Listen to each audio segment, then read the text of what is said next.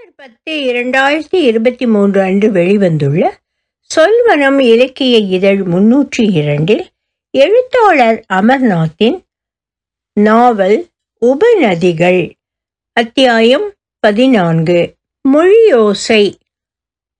ஆதவி drawing master சொன்னதை கவனமாக கேட்டாள். அகலமான ஓவிய நோட்டின் பிரித்த பக்கத்தில் அரசகுமாரியின் நீட்டி பிரித்த கையை பிடித்து கொண்டு ஒரு குரத்தி, பின்புறத்தில் மாளிகையின் படிகளும் சாளரங்களும் இளவரசியின் அழகு அலங்கரித்த கூந்தலிலும் பொன் அணிகலன்களிலும் பளிச்சிடுகிறது. அவற்றுக்கு மாறாக குரத்தியின் சீவி முடித்த நரைக்கலந்த தலைமையில் பாசிமணி மாலை, புலிப்பல் காதணிகள். குரத்தி முகத்தில் கவனமும் ஸ்ரத்தையும் இருக்கணும். இளவரசிக்கு நல்ல செய்தியை கேட்கும் ஆர்வம், இதையெல்லாம் கோடுகளாலேயே கொண்டு வரணும். எப்படி என்பதை ஆசிரியர் விளக்கியதும் ஆதவி கூடத்தின் ஒரு மூலையில் அமர்ந்து படத்தில் தீட்டத் தொடங்கினாள். அடுத்த வீட்டிலிருந்து கூச்சல். புதிதாக சேர்ந்த மாணவி இரண்டு கைகளாலும் காதுகளை மூடிக்கொண்டாள். பையன் கச்சேரி ஆரம்பிச்சுட்டான் என்று மாஸ்டர் ஜன்னல் கதவுகளை சாத்திவிட்டு வந்தார். கலாசாகர் ஓவிய வகுப்பிற்கு ஆதவி வரத் தொடங்கி மூன்று ஆண்டுகளாவது ஆகியிருக்கும். அவளை அந்த பையனின் கத்தல் பாதித்தது இல்லை. விதவிதமான குரலோசைகள், சில நாட்கள் ஒரே சப்தம், சுலோகம் போல திரும்ப திரும்ப, தப்பி பப்பி கப்பி சொப்பி டப்பி தர் கர்ரி சர்ரி பெர்ரி. வேறு சில நாளில் இரட்டை சப்தங்கள், தட்டி பெட்டி சட்டி மட்டி சுட்டி வெட்டி கட்டி மெட்டி கெட்டி சட்டி தக்கை சக்கை மக்கை வக்கை டக்கர் மக்கர் ஜக்கர் லக்கர். அவனுக்கு ஒன்றையே கத்தி அழுத்து விட்டால், இல்லை கற்பனை வறண்டு விட்டால் இடைவெளி விட்டு அட்டகாச அசட்டு சிரிப்பு. அதை கேட்டு ஆதவிக்கு சிரிப்பையை அடக்க வேண்டி வரும். அன்று அவன் குரல் சற்றே ஓங்கி இருந்தது. வித்தியாசமான ஓசை, கரகர தகமல்ல கதமல்ல, ஆதவியின் மனதில் இனிய அலைகளை எழுப்பியது. அந்த பின்னணியில் அவள் மூளை கொடுத்த ஆணைகளை கைகளில் பிடித்த வண்ணக்குச்சிகள் நிறைவேற்றின. ஒரு மணி பொழுது முடிந்ததும் பிரமாதம் என்று சொல்லி ஆசிரியர் ஓவியத்தை மேஜை விளக்கின் கீழே வைத்து படம் பிடித்தார். நோட்டை ஆதவியிடம் திருப்பி கொடுத்து, இப்போ நீ எத்தனாவது? ஒன்பது. எப்போ ஃபைனல்? செவ்வாயிலிருந்து. ஆதவிக்கு தேர்வுகளை சந்திக்க பயமில்லை. மற்ற குழந்தைகள் போல் நின்று விடாமல் அந்த சமயத்திலும் அவள் வகுப்புக்கு வருவது வழக்கம். நான் ஒரு வாரம் ஊரில் இருக்க மாட்டேன், அடுத்த வெள்ளிக்கிழமை வந்தா போதும், அது வரைக்கும் மற்ற பாடங்களை கவனமா பண்ணு. உடன்பாடாக தலையசைத்தாள். நோட்டும் பென்சில் பெட்டியும் எடுத்துக்கொண்டு வெளியே வந்தாள். வாசலில் காத்திருந்த போது அடுத்த வீட்டில் அவள் பார்வை புகுந்தது. கூச்சலின் சொந்தக்காரன் எப்போதும் போல ஒரு கிழிந்த நைலான் ஷார்ட்ஸில், சட்டையின் இரண்டு கைகளில் சாப்பிட்டதும் வாயை துடை துடைத்து வந்த கரைகள், இழுத்து இழுத்து இடதுகை மற்றதை விட நீளம், வகிடெடுக்காத தலைமையில் யாரோ தன்னை கவனிப்பதை உணர்ந்து வெளியே வந்து நின்றான். அவளை விட அவள் அணிந்திருந்த சட்டையின் சூரியகாந்தியின் மேல் அவன் பார்வை குத்திட்டு நின்றது. அதை கவனித்த ஆதவி, கரகர தகமல கதமல, ஆச்சரியத்துடன் அவளை ஏறிட்டு பார்த்தான். அவளை முன்பே பார்த்திருக்கிறானா? கும்பலில் தனித்து கவனித்ததாக ஞாபகம் இல்லை. ஆனால் பாட்டி, அம்மா, கோமதி மாமி இவர்களுக்கு இல்லாத முகம். என்ன அழகு, என்ன வெள்ளை. அவன் வாய் முணுமுணுத்தது. கரகர தகமல கதமல. போலாமா? அவள் தெருவில் நடந்து செல்ல அவன் பார்த்தபடி நின்றான். நிஷாந்துக்கு காரணம் தெரியவில்லை. காரணம் இருக்கட்டும், யாராவது என்ன நடந்தது, எப்போதில் இருந்து என்று கேட்டால் பதில் தெரியாது. அவனுக்குள் ஏதோ ஒரு மாற்றம் என்ற உணர்வு. அதனால் வருத்தமா சந்தோஷமா? அவன் உலகில் இரண்டிற்கும் அதிக வித்தியாசம் இல்லை. சில நாட்களுக்கு முன்னால் வரை மாறுதல்கள் இல்லாத அவன் உலகம், நடமாட்டம் வீட்டின் எல்லைகளுக்குள். தெருவை கடந்தால் எதிர் வீட்டில் கோமதி மாமி. அவள் அவனுக்கு பிடித்த டோவ் சாக்லேட்டில் துண்டுகளை ஒரு தட்டில் வைத்து கொடுப்பாள். ஒவ்வொன்றையும் நாக்கில் வைக்கும்போது ஒரே மாதிரியான சுவை வெள்ளம். அதையும் தாண்டி வெளியே போவது என்றால் சாண்ட்ரோவை அப்பா ஓட்ட அவன் இடப்பக்கத்தில். போவதற்கும் நிறைய இடம் கிடையாது. வாரத்தில் ஒன்றிரண்டு முறை உடற்பயிற்சி கூடம், எப்போதாவது பாண்டுரங்கன் கோவில். சுவர்களில் அவன் வளர்ச்சியை காட்டும் படங்கள். அவன் அகலமும் உயரமும் அதிகரித்து இருக்கின்றன. அதற்காக அவன் மாறிவிட்டான் என்று அர்த்தம் இல்லை. அவன் போட்டிருக்கும் சட்டையைப் போல அளவுதான் அதிகம். அவன் எப்போதும் ஒரே நிஷாந்த். முன்பு ஒரு தோசை, அது இரண்டாகி இப்போது மூன்று. அவனுக்கு தெரிந்த அந்த வீட்டில் மாறுதல்கள் நிகழ்வது உண்டு. ஆனால் எல்லாமே ஒரு சுழற்சியில். சுவரில் மாட்டியிருக்கும் கடிகாரத்தைப் போல. பெரிய முள் வேகமாகவும் சிறிய முள் மெதுவாகவும் நகர்ந்தாலும் மறுபடி பழைய இடத்துக்கு வரும் என்கிற நிச்சயம். வாரத்தின் நாட்கள் அப்படித்தான்.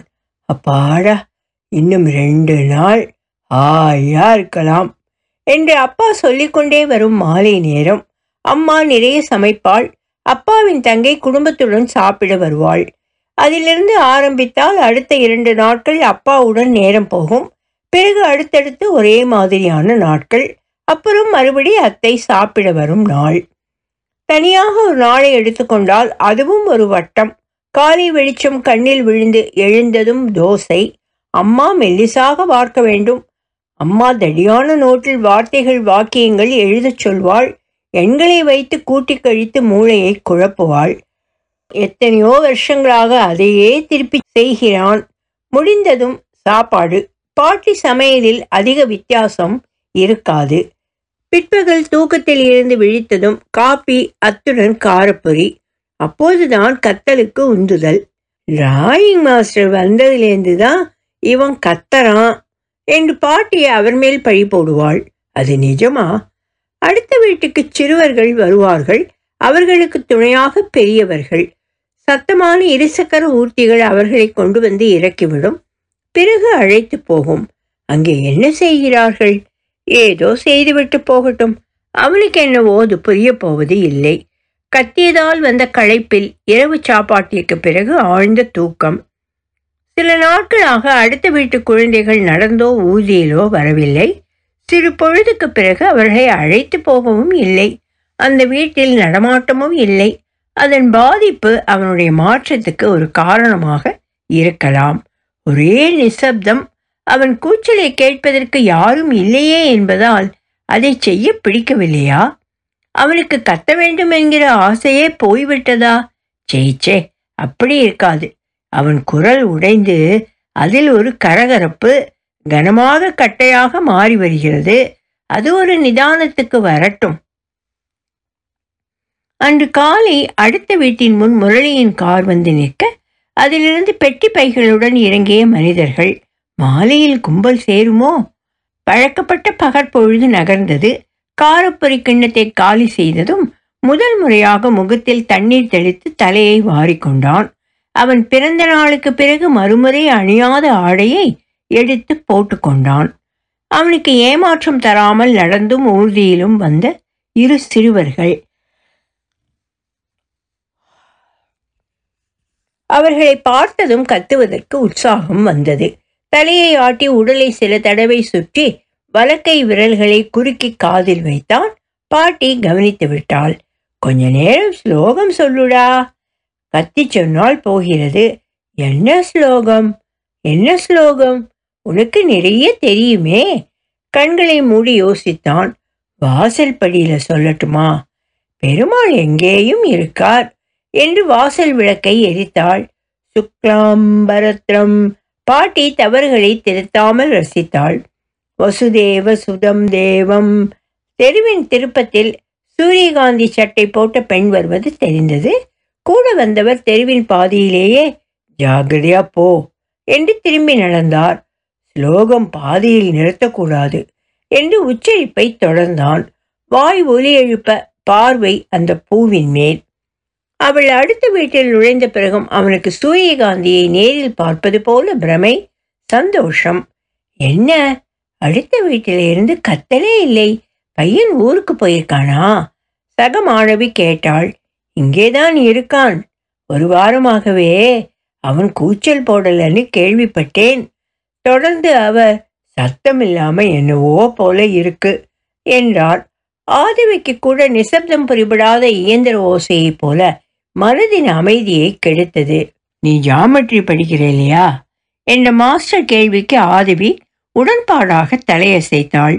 எல்லா விதமான ஜாமெட்ரிக் ஃபிகர்ஸை வச்சு வரைகிறது ஒரு விதம். நீ கணக்கில் நல்லா செய்யறதால அந்த டெக்னிக்கை கற்றுத்தரலாம்னு இருக்கேன். இந்த மாதிரி படங்களை பார்க்கும்போது இமேஜ் தான் பட்டுன்னு கண்ணில் படணும், உத்து பார்த்தா தான் ஒளிஞ்சிருக்கிற ஃபிகர்ஸ் தெரியணும். அடுத்த வீட்டு பையன் கொடுத்த நிசப்தத்தில் முக்கோணங்களையும் வட்டங்களையும் வெவ்வேறு அளவுகளில் லேசாக வரைவதில் கவனத்தை குவித்தாள். வகுப்பு முடிந்து வாசலுக்கு வந்தாள். ஊர்திகளின் இறைச்சல் கொஞ்சம் கொஞ்சமாக தெருவில் அதிகரித்தது. நிஷாந்த் தெரிந்த ஸ்லோகமத்தனையும் சொல்லி முடித்து விட்டான். பயிற்சி முடித்த சிறுவர்கள் ஒவ்வொருவராக வெளியே வந்தார்கள். சூரியகாந்தி சட்டை கண்ணில் பட்டது. அவளை அழைத்து போக ஒரு பெரிய ஆள், இன்னைக்கு கிளாஸ் எப்படி? ஜியாமெட்ரிக் டிசைன் போட ஆரம்பிச்சிருக்கேன்பா, எங்கே காட்டு? அவள் நோட்டை வாங்கி பிரித்து பார்த்தார். நிஷாந்துக்கு அதை பார்க்க வேண்டும் போல இருந்தது. எப்படி கேட்பது? அவன் பக்கம் அவள் திரும்பினாள். தலைவாரி நன்றாக மடித்த சட்டை பேண்ட்ஸில் ஜொலித்த அவனை குறும்பு புன்னகையில் அளந்து கர கர தகமல கலமல என்ன சொல்வது என்றவன் யோசிப்பதற்குள் அவர்கள் இரண்டு வீடு தள்ளி போய்விட்டார்கள். கர கர தகமல கதமல என்று சத்தமாக சொன்னான். அவள் திரும்பி பார்த்தாள். இது வேறு விதமான புன்னகை. தெருவின் முடிவில் அவள் இன்னொரு முறை திரும்பி பார்க்கும் வரை அவன் அசையாமல் நின்றான். மறுநாள் அப்பா சவரம் செய்தபோது நிஷாந்த் அருகில் நின்று பார்த்தான். திரும்பி அவன் முகத்தின் கருமையை கவனித்த அவர், நீ கூட பண்ணணும் போல இருக்கே. அவன் யோசித்தான். அதுவரை அவன் செய்யாத ஒரு காரியம். நான் காட்டட்டுமா? ம். அது முடிந்தவுடன் அப்பாவுடன் உடற்பயிற்சி. ஒற்றை சக்கர சைக்கிளில் ஒரு மணி. மாலை நான்கு மணியிலிருந்தே வாசலில் காத்திருந்தான். சூரியகாந்தி பூக்கவில்லை. ஏன்? ஒரு நாளை போல இன்னொரு நாள் இருக்காது. தோசை காப்பி பொரி தினமும் வரிசையாக சாப்பிடலாம். ஆனால் சில விஷயங்கள் சில நாட்கள் மட்டுமே அவனுடைய புதிய உலகின் விதி. அடுத்த நாள் அந்த பெண்ணை இன்னொருத்தி இயந்திர சைக்கிளில் அழைத்து வந்து இறக்கினாள். சூரியனை பார்த்த புஷ்பம் போல அவன் முகத்தில் பிரகாசம். சைக்கிளுக்கு கையசைத்துவிட்டு அவள் அவனை பார்த்து புன்னகைத்தாள். அவன் எழுந்து அவள் பின்னால் நடந்தான். அவள் செருப்பை கழட்டிவிட்டு உள்ளே கூடத்தில் ஆசிரியர் முன் அமர்ந்தாள். போன தடவை நான் சொன்னதெல்லாம் பண்ணினியா? ம். இப்போ அடுத்தபடியா? அவன் வாசலில் அவளை பார்வையில் இருத்தி நின்றான். சட்டைக்கு ஒரு முறை அவன் திரும்பி போய்விட்டானா என அவள் வாசற்பக்கம் பார்த்தாள். அவன் நான் இங்கேதான் என்று தலையை ஆட்டினான். ஆசிரியர் வழி அனுப்பியதும் அவளாகவே வந்து அன்று வரைந்ததை அவனிடம் காட்டினாள். இது என்ன? முக்கோணங்கள், நாட்கரங்கள், அறுகோணங்கள் எல்லாம் சேர்ந்து மயில். கண்டுபிடிச்சிட்டியே. எனக்கு கலர் வரைஞ்சதும் தரேன் என்று நோட்டை மூடினாள். அக்கா வந்துட்டா, நான் போகணும். முகத்தில் சிறு ஏமாற்றம். வெள்ளிக்கிழமை ஞாயிற்றுக்கிழமை ரெண்டு நாளும் வருவேன், சரியா? பதில் சொல்வதற்குள் அக்காவை காக்க வைக்காமல் அவன் மேல் வைத்த புன்னகையுடன் நடந்தாள். நாள் கணக்கு போக போக அவனுக்கு தெரிய வரும். அத்தை வரும் நாளில் அப்பா நாளை வேலைக்கு போகணும் என்று முனகும் நாளில் அவள் வருவாள். அத்துடன் இன்னும் பல விஷயங்களை அவன் தெரிந்து கொள்ளப் போகிறான். மாற்றங்களில் சில நிரந்தரமானவை. காலச்சக்கரம் கடிகாரம் உள் போல இல்லை. காரின் சக்கரம் அது சுழலும் போது இடம் மாறுகிறது. காரை பின்னால் நகர்த்துவது போல காலத்தின் பின்னோக்கி போக முடியாது. அவன் அடுத்த கட்டத்தில் சந்தோஷமாக கால் வைத்து உபநதிகள் தொடரும். ஒலிவடிவம் சரஸ்வதி தியாகராஜன், பாஸ்டன்.